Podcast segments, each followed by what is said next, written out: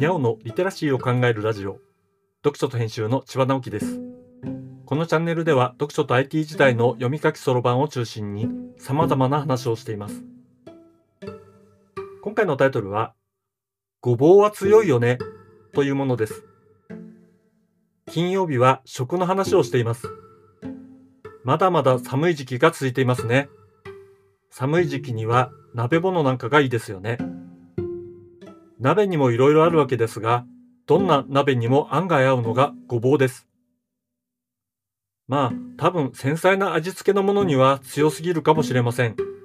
が、この強さがごぼうの持ち味です。あの大地の匂いのような感じとか、そやな感じさえする食感は、かなり強めの味付けにも負けることがありません。味噌味には間違いなく合います。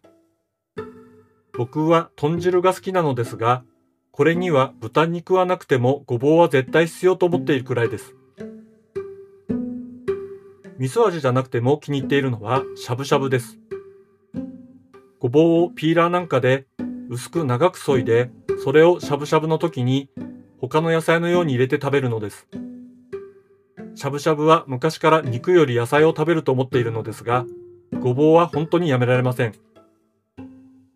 きんぴらとか甘辛煮なんかも美味しいです。ごぼうの強さは強い味付けに負けないので、辛みは強めでもいいでしょう。さっと茹でてマヨネーズとあえてサラダにするのもいいですね。というわけで、八百屋さんで少しまとまった量のごぼうを安売りしていたら即買いしてしまいます。